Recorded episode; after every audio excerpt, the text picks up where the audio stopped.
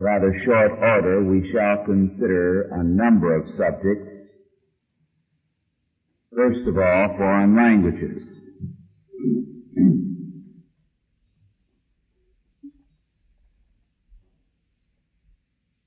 In one particular state, the state schools give as a standard for language instruction the following statement, and I quote, Learning a foreign language at the elementary school level contributes significantly to the development of the pupil's potential talents and interests.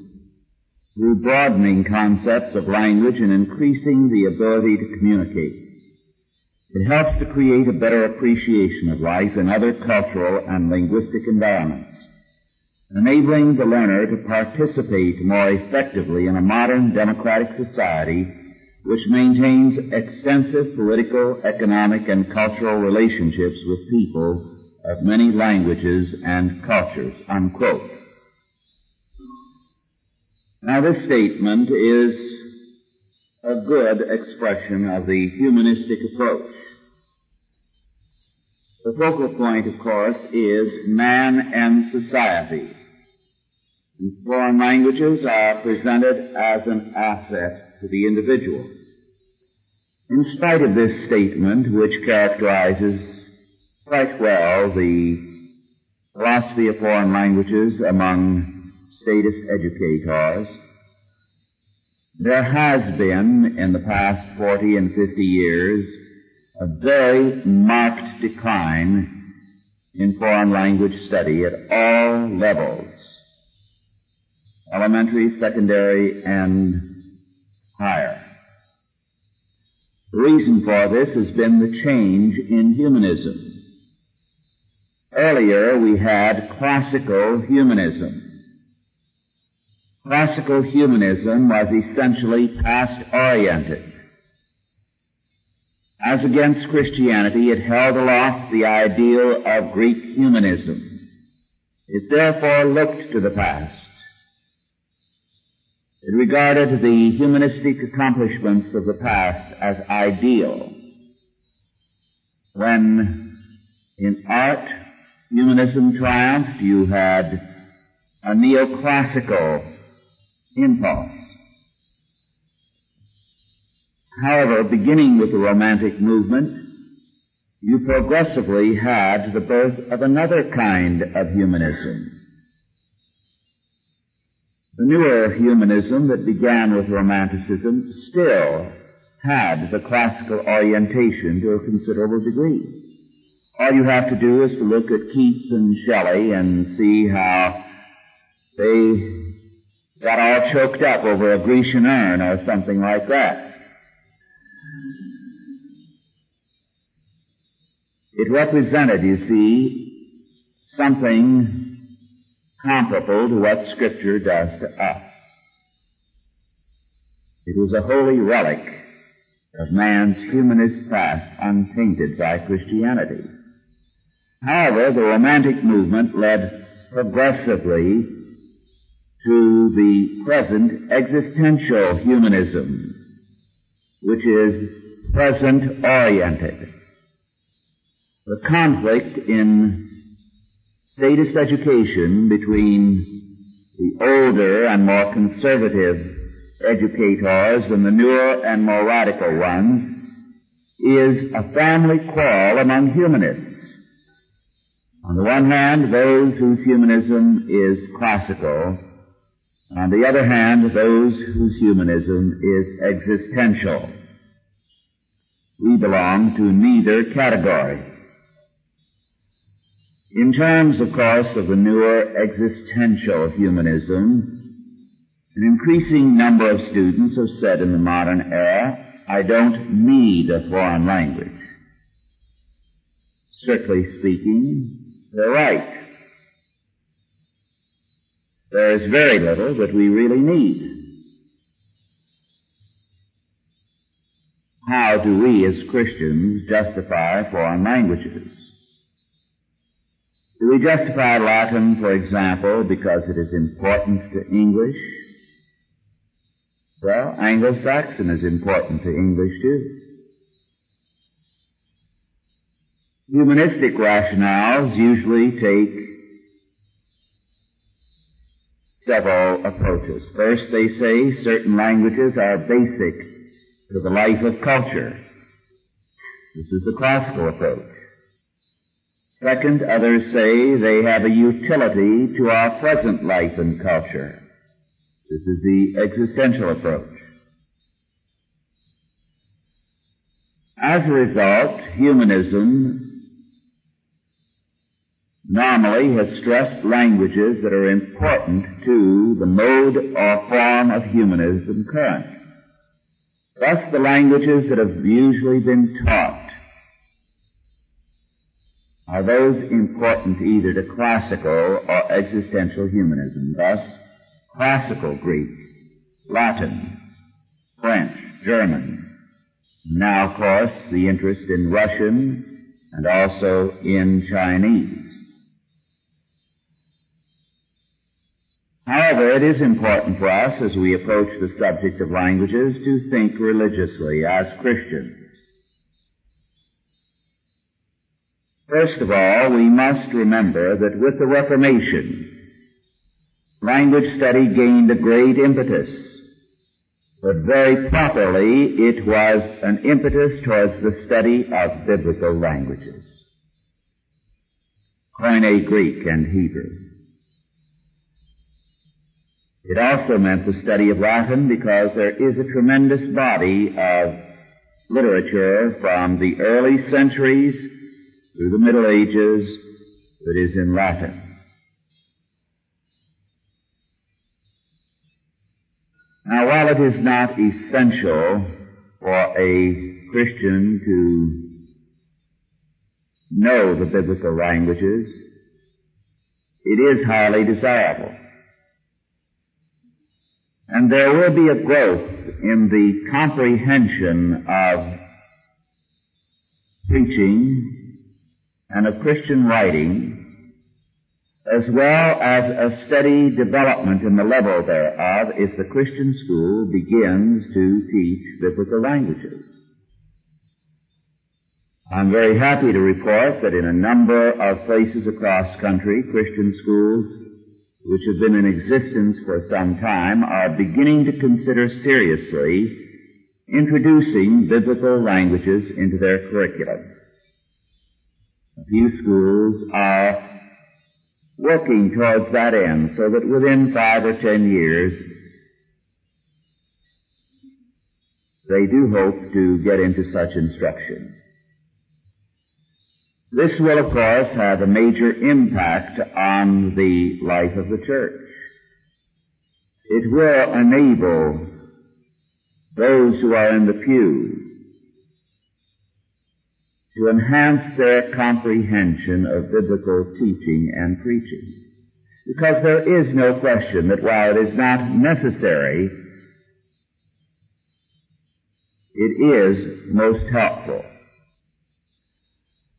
To cite one example, even though our language, as a result of several centuries before any translation into English was made of a reshaping of our language by Christian faith and life. We still are poor at certain points and miss the nuances of Scripture because our language is limited. I say this with full recognition of the fact of the extent to which our language and Western European languages have been reshaped by the Bible. In fact, every language, as I made clear the other day, that the translators work with is reshaped. Thinking is redirected so that the future development of those native languages will be determined to a great extent by Scripture. But we have in English one word for love. when a Greek has three eros for erotic or sensual love, philos for human, normal, brotherly love, and agape for what is really divine, sovereign grace. and the love of God, which is entirely grace. Now we don't catch those nuances in our English reading. In fact, we miss entirely the point of our Lord's questioning of Peter in the last chapter of John when he says, Simon, son of John, lovest thou me? The first time he says, using agape, lovest thou me more than these? Because Simon had boasted that if all others betrayed Christ, he would not. Then he says, lovest thou me? Not more than these, but with agape. Simon instead answers, saying, Lord, thou knowest that I love thee, Phileo. With an ordinary human, frail, failing, faulty love. The third time he says, Lovest thou me? And he uses Phileo. Do you love me even with a frail human love? And that time Peter was hurt. Well, we miss the subtlety there because we don't know the language. And I do believe that our children will be blessed and enriched as we begin to teach biblical languages. I do believe this will be one of the results of the growth of Christian schooling. We will see the importance of teaching the languages of Scripture. I do not indi- uh, believe this is going to come about overnight. The Christian school movement is still a child. But I do believe that in the next 50 years we're going to see remarkable things. Then, second, the scripture tells us very clearly in Genesis 1, 26 to 28, that God created man to exercise dominion and to subdue the earth. And again in Matthew 28, 18, 20, the disciples of our Lord are told to go into all the world, make disciples of all nations, teaching them all things that I've commanded you. So that the people of God have a tremendous responsibility to all the world. And basically to God, to the triune God, to bring every area of life and thought into captivity to Jesus Christ.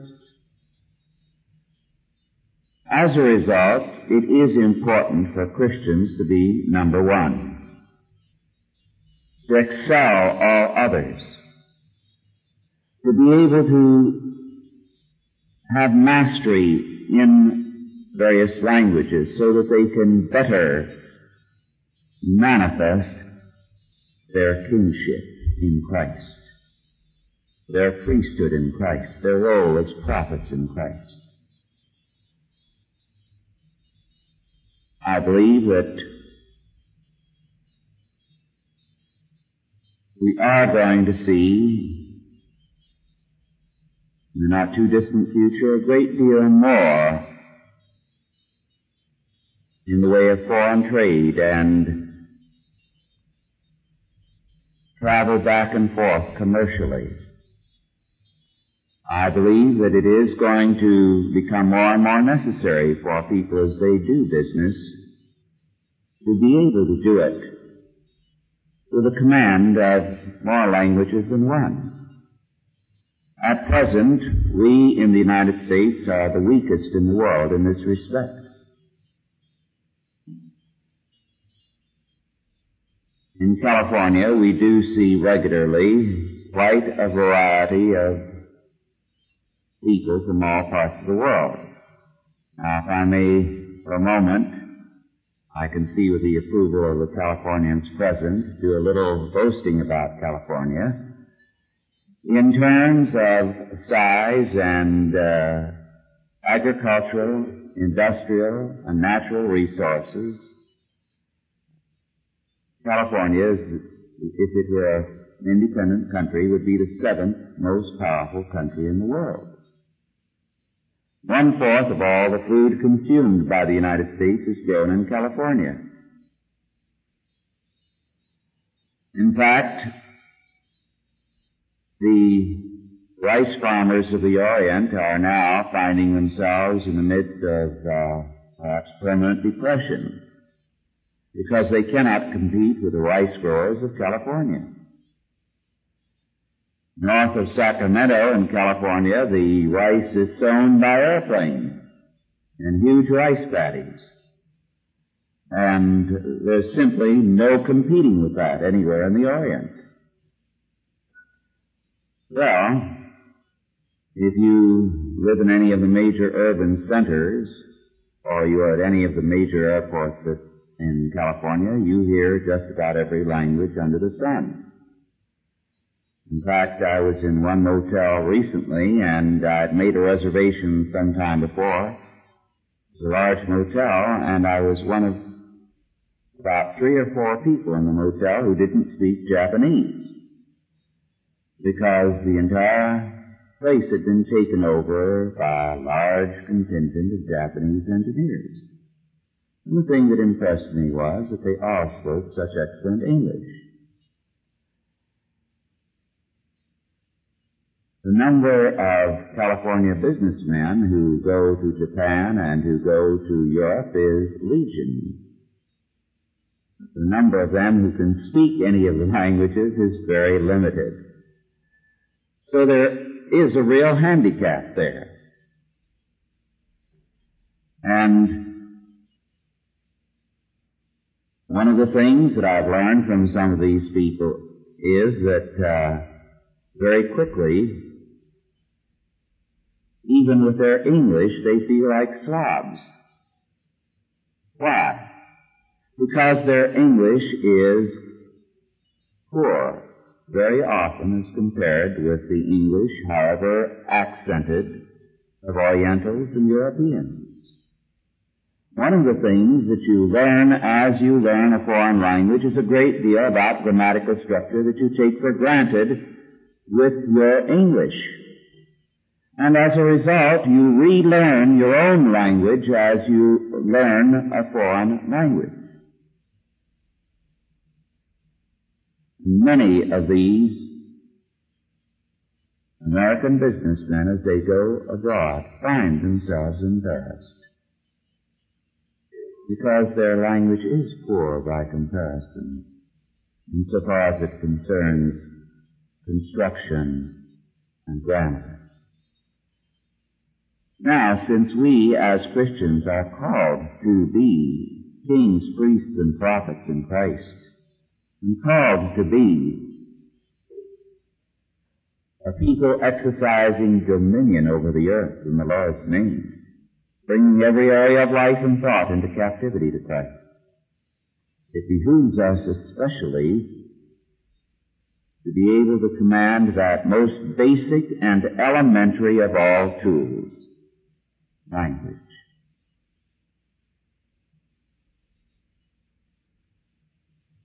Then third, as when we were dealing with grammar and composition, I pointed out the language should be more important to us to all other peoples because as Christians, language is the means whereby God reveals His purpose, His word to us. This is why I feel that bad language, whether it is profanity or the improper use of English, is especially ugly coming from a Christian.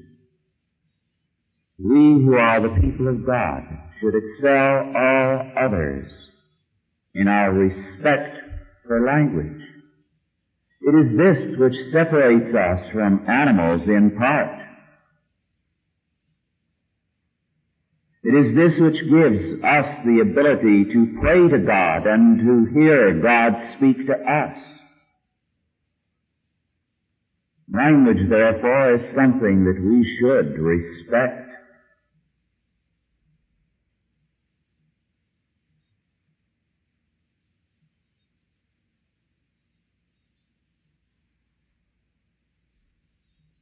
Therefore, for us to use language lightly is in particular a very serious offense. As I said, I'm going to go through several subjects rather quickly in these morning hours. So I'll stop now for any questions on language before we proceed. Yes.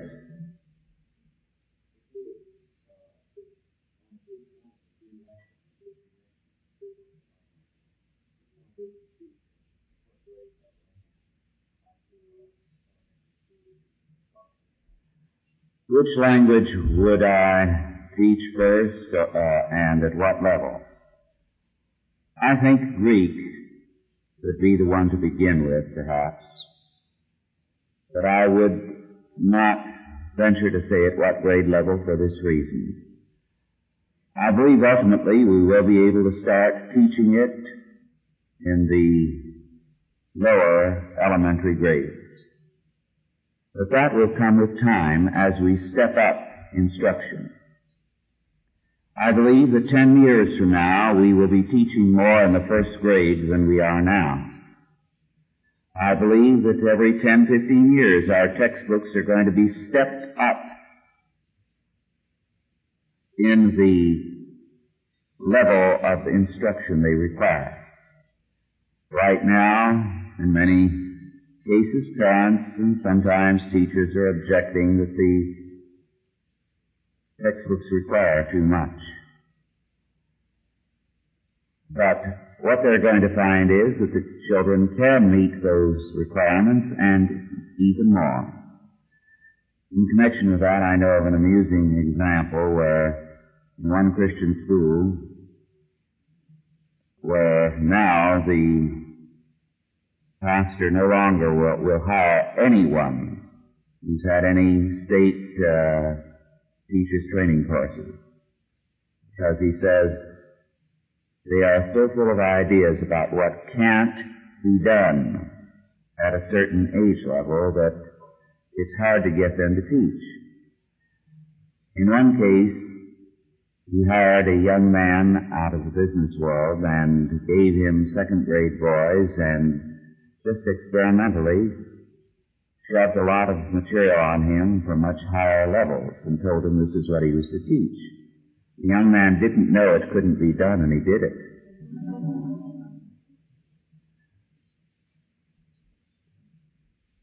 Any other questions? Yes.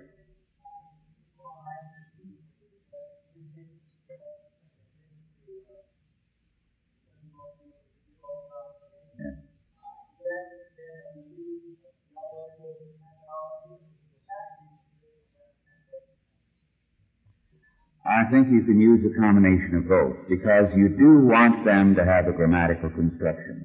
The value of that as it helps them to understand English alone is tremendous. But this doesn't mean that you concentrate on that to the exclusion of their ability to speak.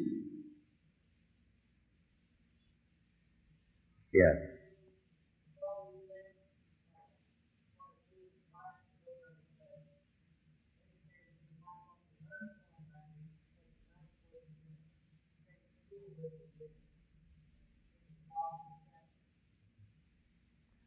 No, I don't see any unless, uh, that depends on you. Now, some don't believe in taking anything from the state school.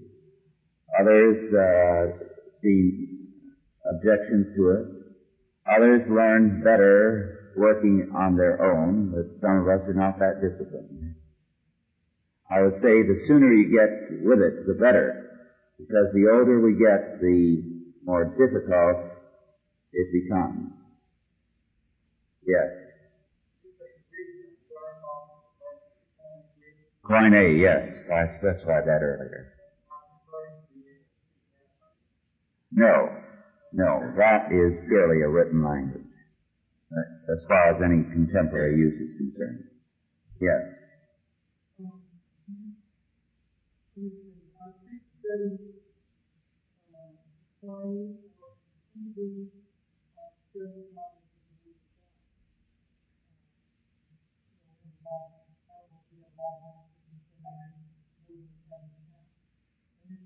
The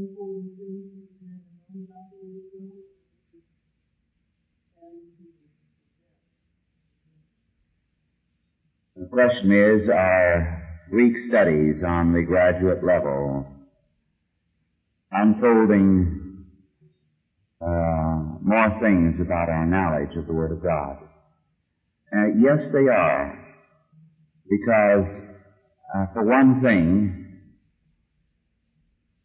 as some of these scholars in Greek and Hebrew deal with uh, cognate tongues, as they deal with archaeological evidence, they find from uh, inscriptions and all parallel usages of the particular word which throws a new light on the meaning and opens up a new facet of the meaning of the word.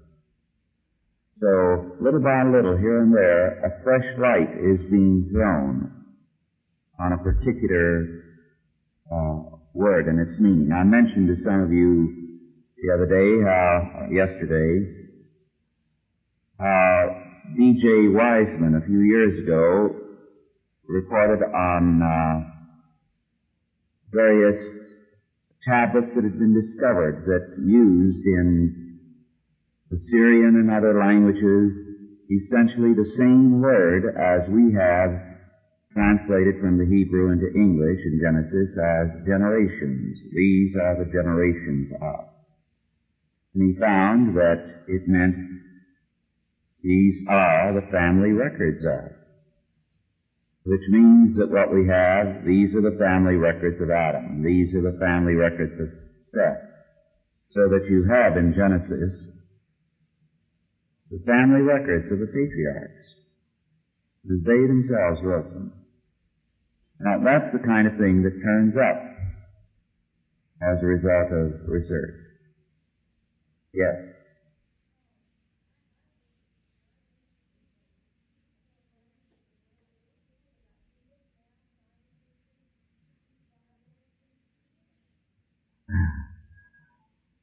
Well, uh, the question, if I understand you correctly, is where do you stick it into the curriculum? Yes. Well, it's being done uh, in a number of cases. I know uh, some schools that have started teaching German in kindergarten, and they start Latin in the fifth grade. Then they go into other languages in high school.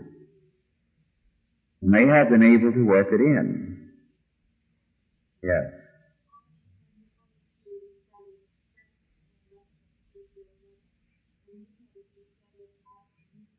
Mm-hmm.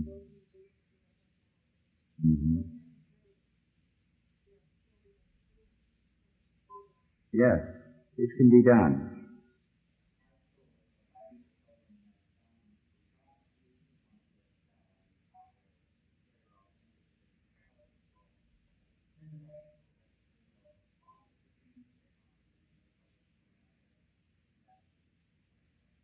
Mm-hmm.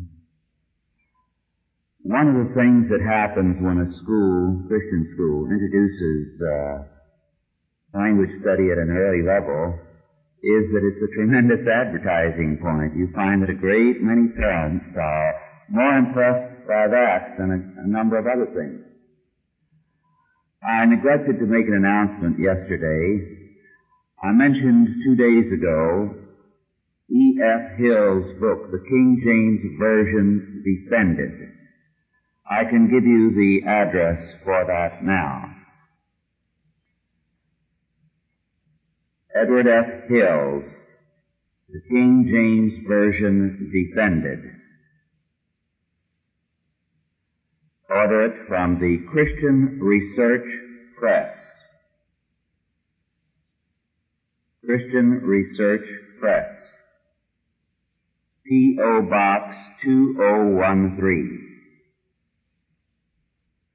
P.O. Box 2013, Des Moines, capital B-E-S, capital M-O-I-N-E-S, Iowa, 50310 and the price per copy is 350. I think you'll find it most rewarding reading. Are there any other questions?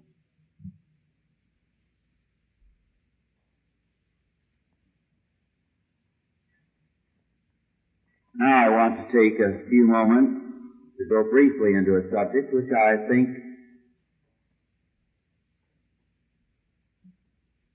is important for us to be aware of because it deals with a problem that we're all vaguely aware of but uh, have not given much attention to. And that is the question of sexual differences among our children. After all, they do come male and female. And there are differences. These differences affect their learning ability. It is important for us to be aware of the fact of differences because they are God-given. We live, unfortunately, in an age which stresses equality. Now, I do not, let me make it clear, believe in equality or inequality. I believe both terms are totally inappropriate for people. Why? The modern words, equality and inequality, are mathematical terms. They come out of 17th century mathematics. They deal with abstractions. As a result, when they are applied to the human scene, they inevitably and invariably distort.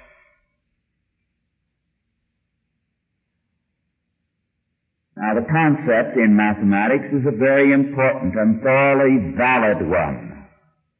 If you are dealing with lumber, or if you are dealing with tons or pounds of a certain produce, the equal sign is necessary. You have to deal in terms of the equation because you are dealing with abstractions and it's the only way to comprehend what you have. But can you say that two Englishmen are equal to two Nigerians? Well, the two Englishmen can be hoodlums. The two Nigerians can be Christians. Their aptitudes and abilities can vary. Can you say that two trees are equal to two clouds? You see, you're not dealing with abstractions when you take it out of the level of abstract, cut, measured, weighed things.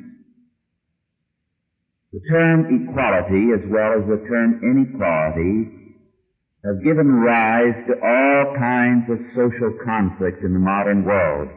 And you have people passionately dedicated to defending one or the other idea without realizing they're talking about nonsense.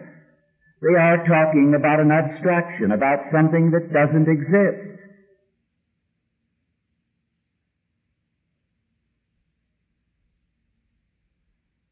Moreover, you not only have differences of aptitude, but you have the fact of grace in human lives. And how can you measure that? How can you apply the term equality and inequality to such things as grace or musical ability?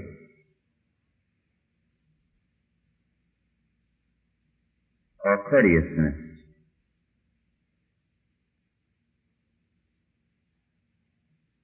It's an.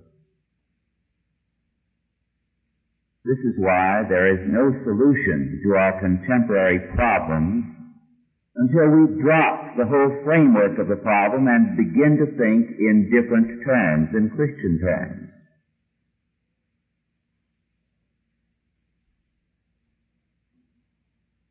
However, because we have so long thought in terms of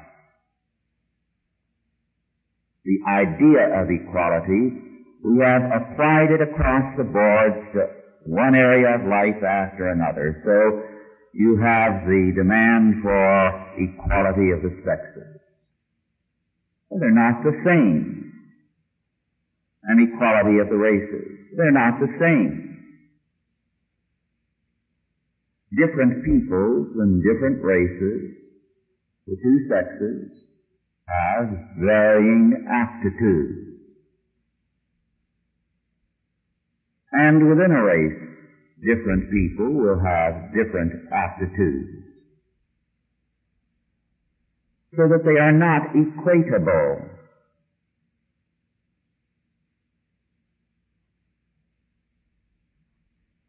However, our education proceeds on the basis that boys and girls are the same. As a matter of fact, across the country, it is being pushed to the point of having coeducational physical education classes now. Do you have that in your area yet? Yes. Well, it's the big thing now. Coeducational physical education classes.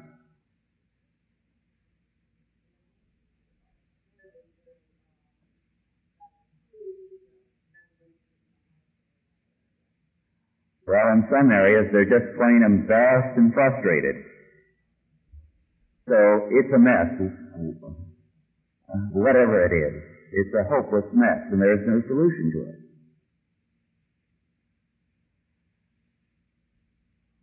Now the word equal does appear in the Bible, but it has a totally different meaning. What it means is that God has no respect of persons.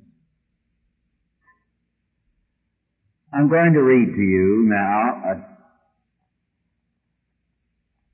a statement by Walter B. Dolan in Sex Makes a Difference, the case against radical women's lib, in which he defines sex. First of all, what is sex? The word sex in English comes from a Latin word secare, which means to cut or divide. And this usage probably originated from the biblical rendition of the Genesis of mankind, Genesis 2:21 following. In this account, the first woman was made from the side of man. She was taken from him or divided from him.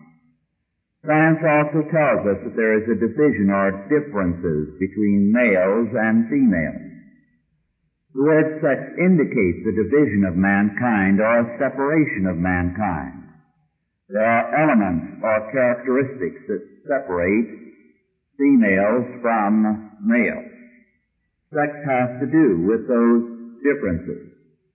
Sex is different, not likeness. Although males and females are alike in some ways, both have two arms, they are also unlike in some ways. The things in which they differ is the division between them. Many times the male and female differences complement each other. Although there is a sexual division in mankind, each complements the other, and both together make up something which should be regarded as a complete functional unit. Now humanism, of course, both denies the difference and the complementary aspect. And this is why the humanists are in trouble. They're not going to solve the problems. They have created problems by their false category of thinking. If you begin with a false presupposition, you are never going to solve a problem. You will only create more problems and greater problems. Now I'm going to go into of the aspects of the differences between male and female. Incidentally, most of the standard testing in the schools today is so designed so that it will not manifest sexual and racial differences. Differing races have higher aptitudes on the average than others. Some will excel in one area and others will excel in another area. The same is true of boys and girls. But the tests are so designed that they will by and large test neutral areas as far as possible. Now this may come as a shock to the males here. Some of you who are married and have been married long enough may have suspected it. But women on the whole are smarter than men.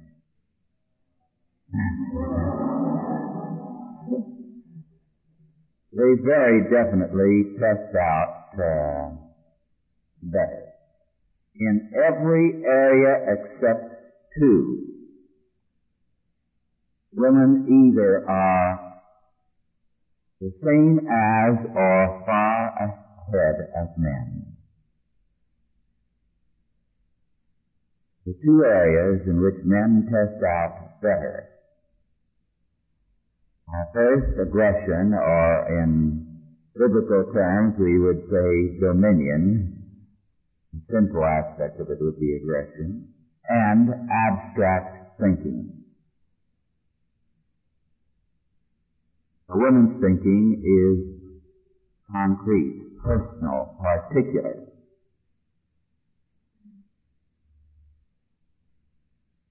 A man's thinking tends to be abstract. This is why he can get lost in the crowd and his feet won't be really on the ground in his thinking. In fact, he'll try to be objective and impersonal and abstract in his thinking and sometimes gets nonsensical. This is one reason why, by the way, men make poor bachelors. They, it tends to warp a man. but uh, a single woman is not warped because her thinking is personal.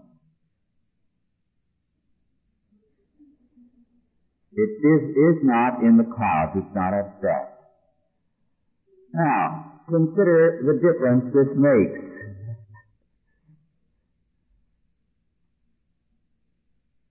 Because boys have this urge to dominion,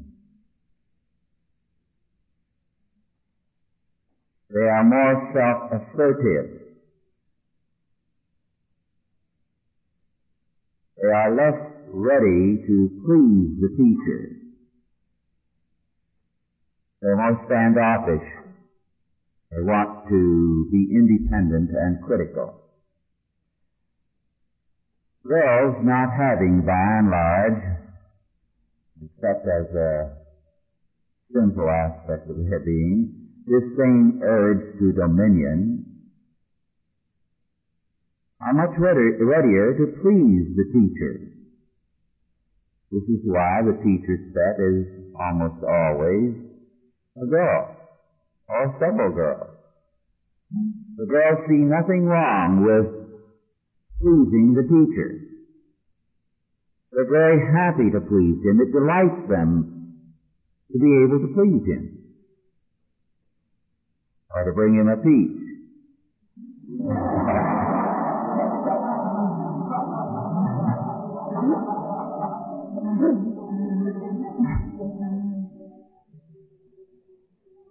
And this is why teachers like girls in their class. They're so much more wonderful to have around. A teacher likes to be pleased. Now this makes a difference in a class.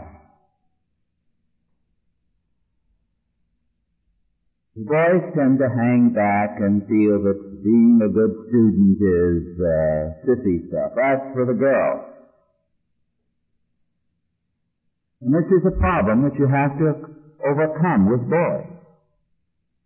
This is why I believe someday there are one or two cases where this is already being done, but in most schools it's going to take some years before financially it can be done. There are separate classes for boys and girls. When you do have that, the boys compete with each other much more readily. They don't compete with girls as readily. Because they're going to be shown up by the girls, you see, and they know that unconsciously. And they hate the idea. Nothing more horrible for a man or a boy than to be beaten by a girl or to be corrected by his wife. Not that they don't need it.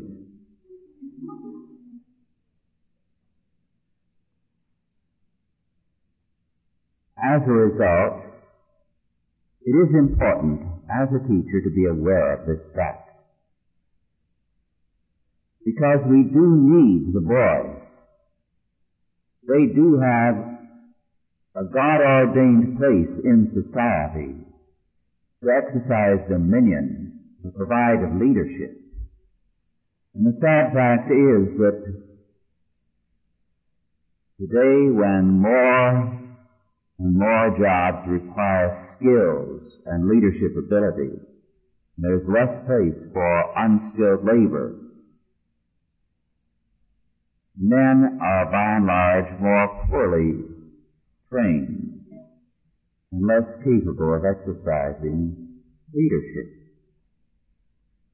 The Christian school, therefore, must be aware of this problem, and that's why I have uh, cited it I do believe it is important for us to give consideration to. Even though we may not have, in the foreseeable future, any way of coming up with an ideal solution. But awareness of a problem is sometimes almost half the solution. If I may digress for a moment, I'd like to read something further. Dolan says, he's a man, about the biological weakness of man as compared to women. He says, and I quote, males have greater quantities of biological defects than females. A, more males are colorblind. B, more males are born stillborn. C, male infants have higher rates of mortality and morbidity. D. Males are more susceptible to many diseases. E. Males grow and mature physically slower than females. F. Among males there are more learning and behavior disorders. G. A higher percentage of males are mentally defective. And H. Males develop their verbal abilities later than females. These biological defects are felt by many to have something to do with males' XY chromosomes and other genetic and hormonal factors, unquote. The girls didn't realize what a sorry mess we males were. Now maybe you'll be kinder to us.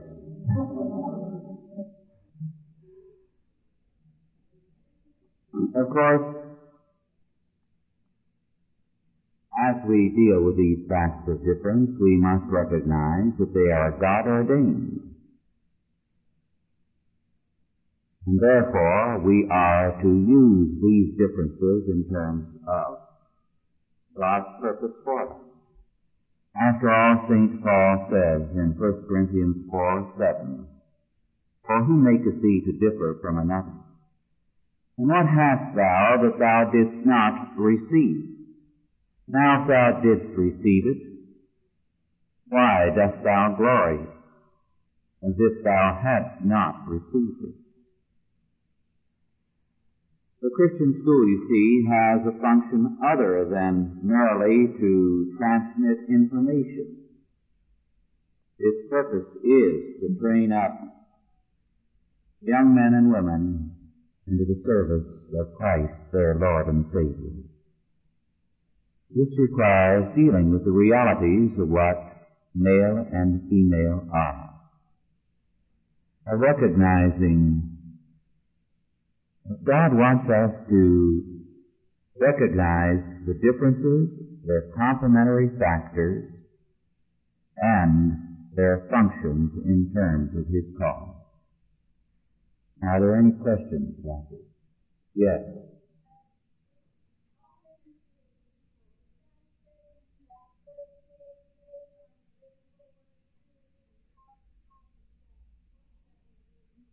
Yes. The word equal in the Declaration of Independence does reflect the 17th century kind of thinking rather than biblical thinking. However, as they used it, they meant equal with respect to opportunity.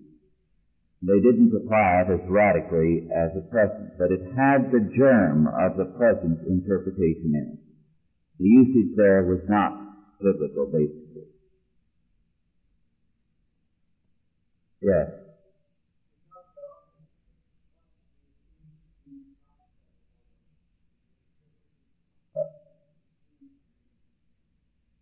Would you say that again?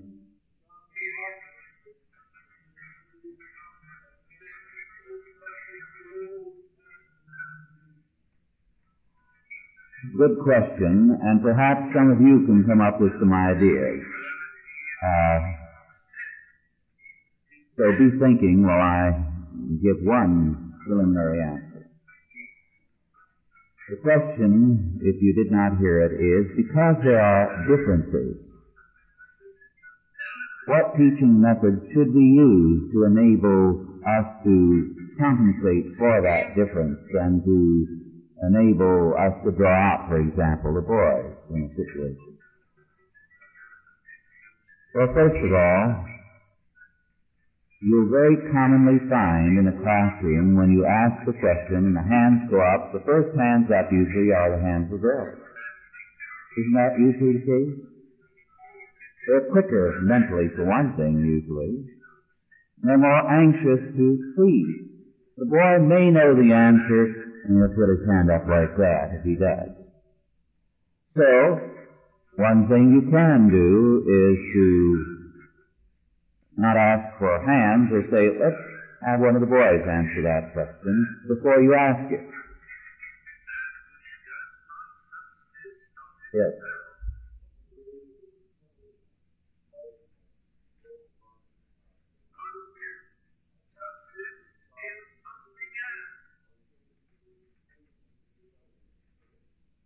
Yes, the question is with regard to competitiveness. Uh, but let's hold that for a moment and see if anyone else has any suggestions. Yes. Why don't you come up here, each of you, if you have ideas, so you, everyone can hear you. Please. I've had uh, my girls and boys continue getting together. I've never doing that that you have uh, the boys continue to the boys and girls the girls. Very good suggestion. Someone else have an idea, please, because this will be helpful. Anyone else have a suggestion? If you're afraid to come up here, then stand up and say it from there and I'll repeat it. Although teachers who make kids come up to the front of the class shouldn't be scared to go up.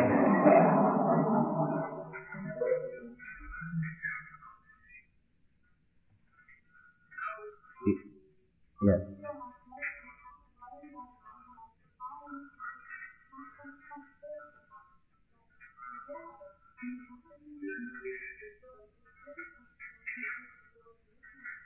Yes.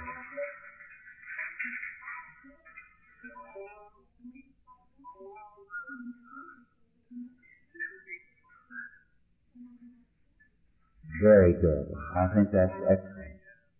Yes.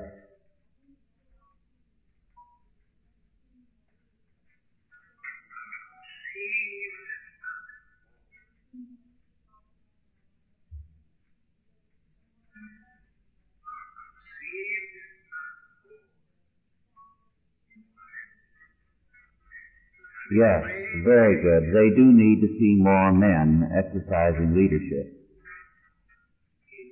Yes. Mm-hmm. Yes.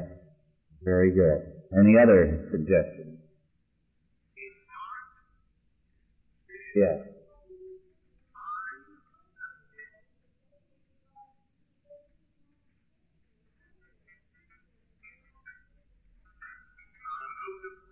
Mm-hmm. Mm-hmm. Yes. Yes, men must see their role in leadership, yes.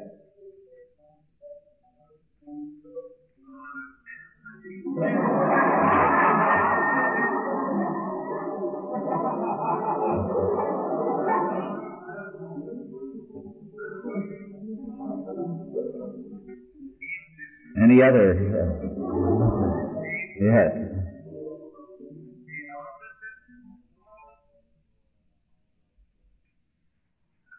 Is there any merit in having an all-boys school and an all-girls school? I don't think so. I think it. I, I think the ideal situation would be for both to be in one school building and have separate classes.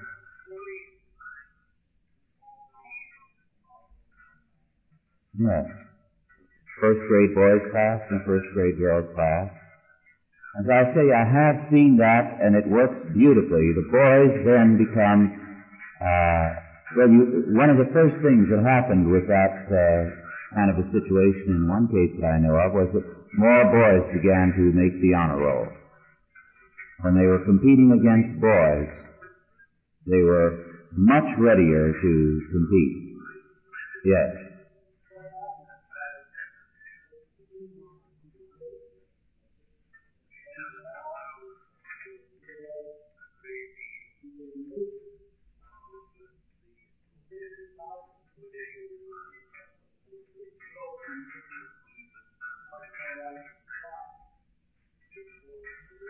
Most of the way through grade and high school, girls tend to excel.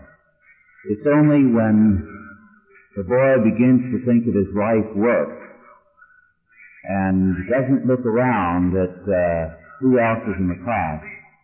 And in a college atmosphere, there isn't the same uh, focus on the students, you see. It's on the professor and his lecturing. Then the boy will come into his own, usually on the college level. But too often, by the time he reaches the college or the university, uh, his unwillingness to compete does take a toll on his learning abilities.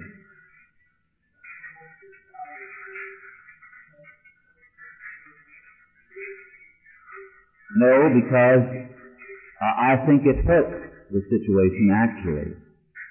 When you have competitive sports, the boy tends to figure that, uh, well, this is my realm. Uh, sports. Studying is for girls. Books are for girls. So it tends to accentuate an already uh, serious problem. The boy has to see studying as basic to the life of a man.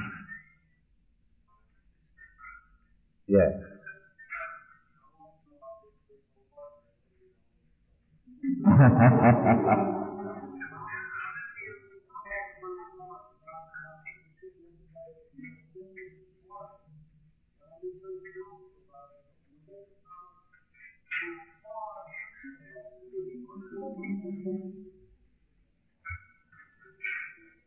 On the college level, you see, there is this problem. On the,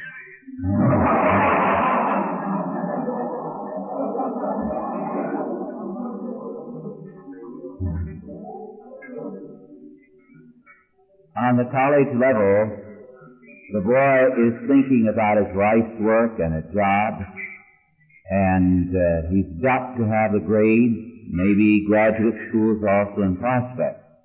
The girl very often is uh, thinking about uh, whom can she marry, so her focus is not as strongly on the books at that point. Yes.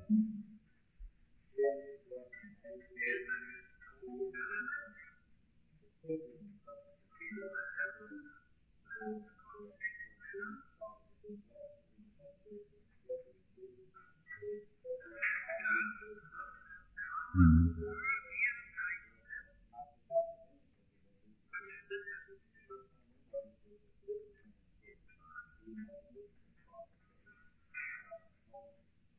Mm-hmm. Did you all hear that? Come up and repeat it because some didn't, and I think that's extremely important because it's, I think, uh, a good demonstration of just what we've been doing. Uh, two years ago in our school, in the eighth grade, we were offering uh, home economics and some other courses for the girls and then courses for the boys. We had the cost schedule. We separated the boys and girls for the whole year. They didn't go to any classes. And uh, not only did they achieve uh, higher grades, but the first thing we noticed was that the discipline problems that we normally have, uh, some of them completely disappeared. And uh, we discipline in the eighth grade that year. Uh, let me add one thing. One of the problems you see with boys, where you have uh, co-educational classes, is that they're showing off for the girls. And a lot of your discipline problems stems from that tendency, uh, because males are show off. Yes.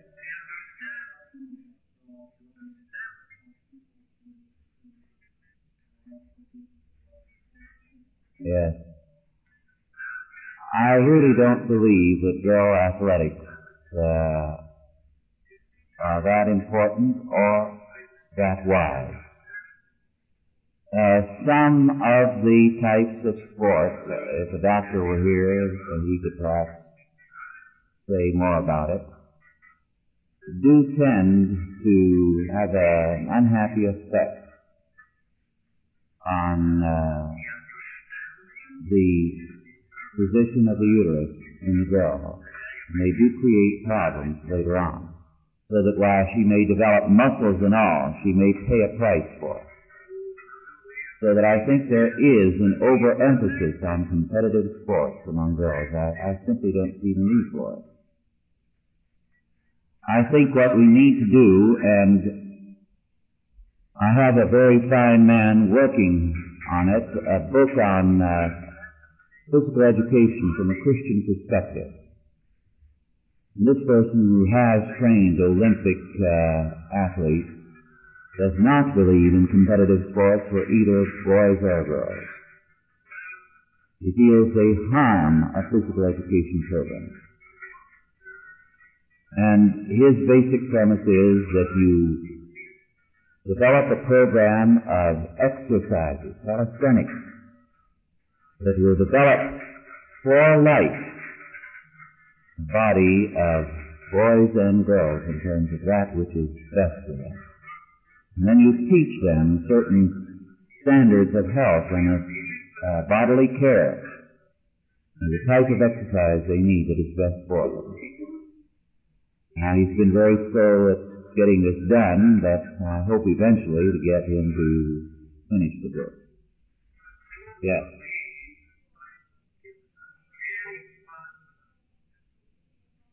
Uh, could you repeat? it? Come up here and. Uh,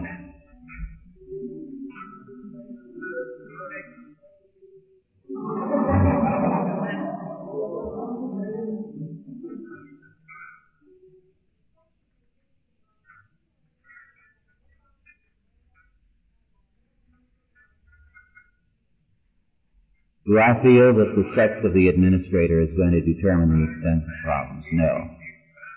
I don't. It depends on the purpose, uh, a person. They can be just as good disciplinarians, either of them, because in the home they are.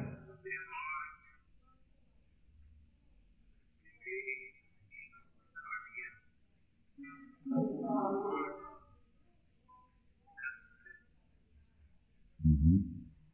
Well, I think there can be situations like that, but by and large, in the home, you see the father and mother both have to deal with the problem. Sometimes a particular father or a particular mother will be less uh, strict or less uh, at ease disciplining, but I don't believe that's a sexual difference. Yes.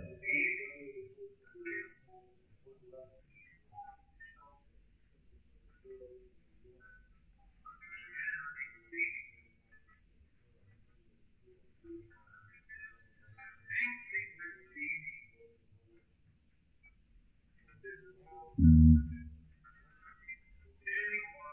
Yes. question is, should we have uh, counselors, uh, uh, women counselors for the girls and men for the boys? I think it could possibly have an advantage. I don't think it's a necessity, but I can see how there could be advantages in that. Any more about dealing with this before we go on to other types of questions? Yes.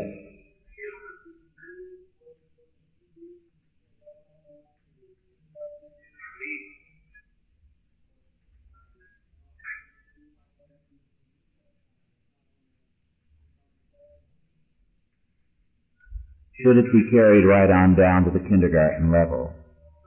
I would say yes if you're going to have an, any kind of uh, teaching program in kindergarten. Because especially in kindergarten the differences are more pronounced.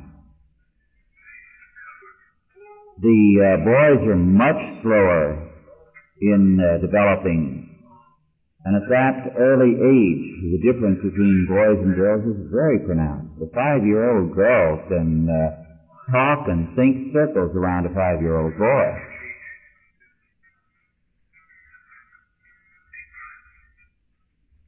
Yes.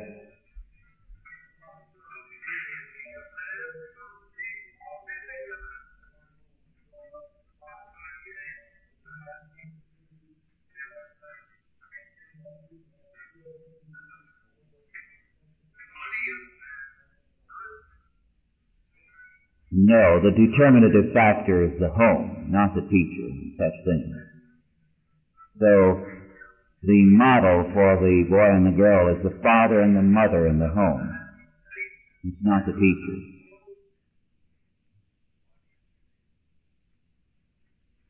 Yes.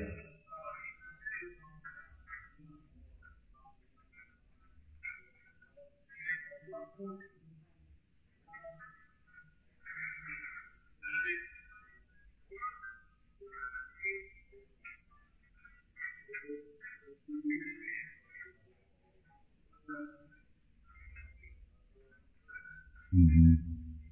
Well, first of all, there's a difference uh, between dominion and domineering. So, uh, the first part of your statement, uh, I, I, would uh, differ with because men are not called upon by God to be domineering over women, but to exercise dominion and remember, and I'm glad I have this opportunity, what Scripture says about dominion and lordship. And our Lord manifested it, to be a servant. That you use your authority for the welfare of the family or of the church. And our Lord showed what He meant by lordship. And He said the uh, lords among the Gentiles love to domineer, to uh, make people bow down to them. But he said, it shall not be so among you. This is why the idea of having the boys at a very early age uh, learn to hold doors open and that sort of thing is so good. To know that yes, we do have dominion under God. But the purpose of our dominion is a thoroughly Christian one to manifest grace and courtesy. To manifest that we do it to serve others. So that just as we are told that Christ, as the bridegroom of the church, gave his life for the church. So, by analogy, the husband is to work to serve the family's welfare and if need be give his life for it, you see. That's the analogy. So we must never confuse the biblical doctrine of dominion with the pagan and sinful versions of it. Fallen man turns it into a very different thing. All right, now with regard to uh, the role of women teachers, one of the things that is important for all of us to learn. Before we can exercise dominion, we must learn how to be under authority. And so I think it's altogether good for a boy to be under authority by uh, men and women. Learn how to be under authority is the best way to exercise authority. So, uh, if he has a woman in high school, what's wrong with that? Yeah.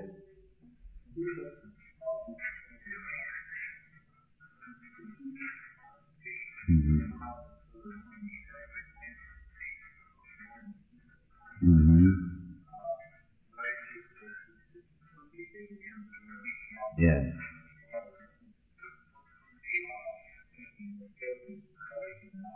Mm-hmm. Yeah. Very good question. Uh, how do you correlate uh, Paul's statement with regard to women being keepers at home and what St. Paul has, or what the Proverbs has to say concerning the virtuous woman who runs a household while her husband sits in the gate?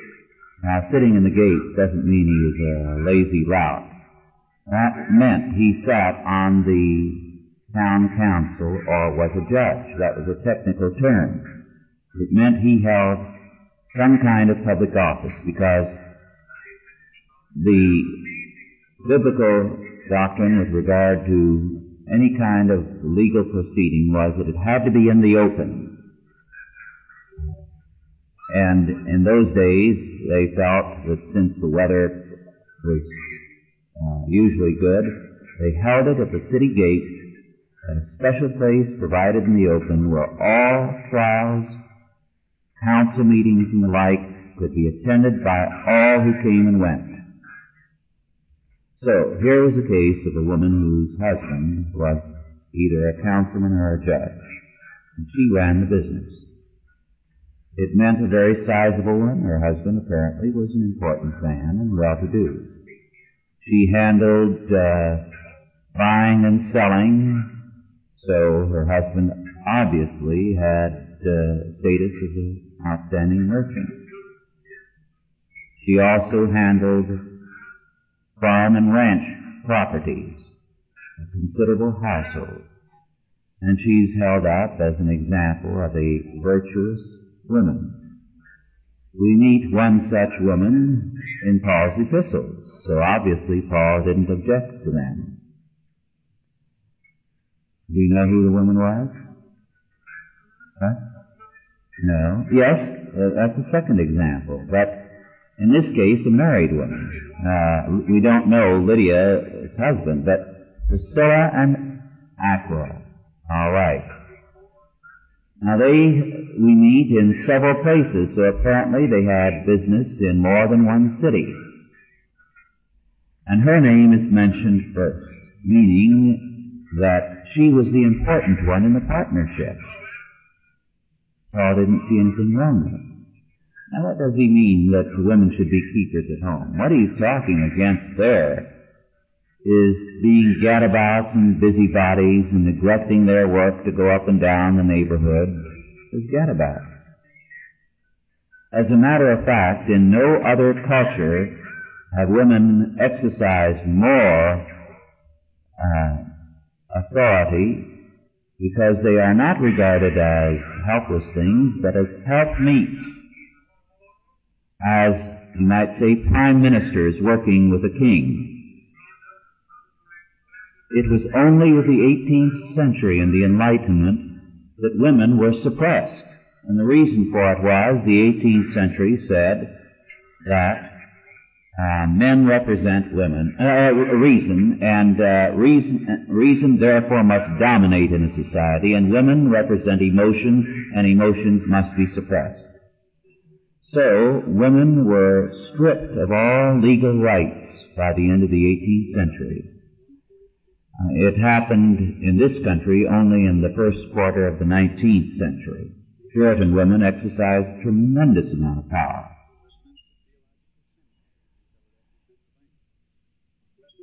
it reached the point where a woman was considered legally the same as a minor child. She had no legal rights. In one or two states, I think in Texas this still may be true, uh, a married woman really has no title to her property. Her husband controls it totally. This was not the biblical pattern. I won't take time to go into the biblical laws with regard to property. So, you see, we must recognize that what Paul was dealing with there was correcting a problem and asking them to stick to their duties at home, not to be gadabouts. I think your question has priority now before we go on to something.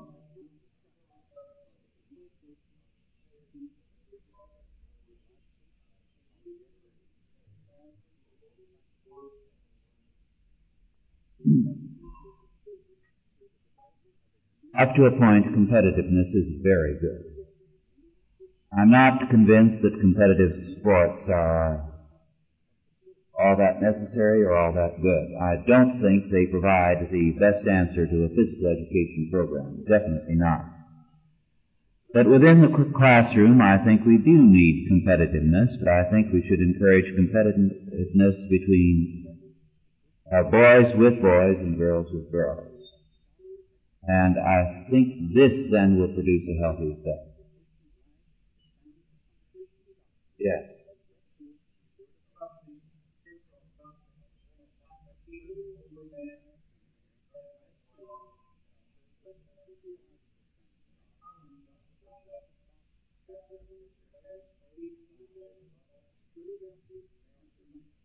Yes, well, in terms of uh, the, the